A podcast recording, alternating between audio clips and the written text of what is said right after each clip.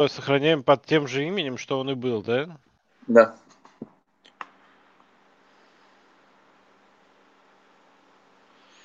И э, apt-update. Ну, там с помощью синаптика можно сделать. Давайте с помощью синаптика. Мне прям нравится он.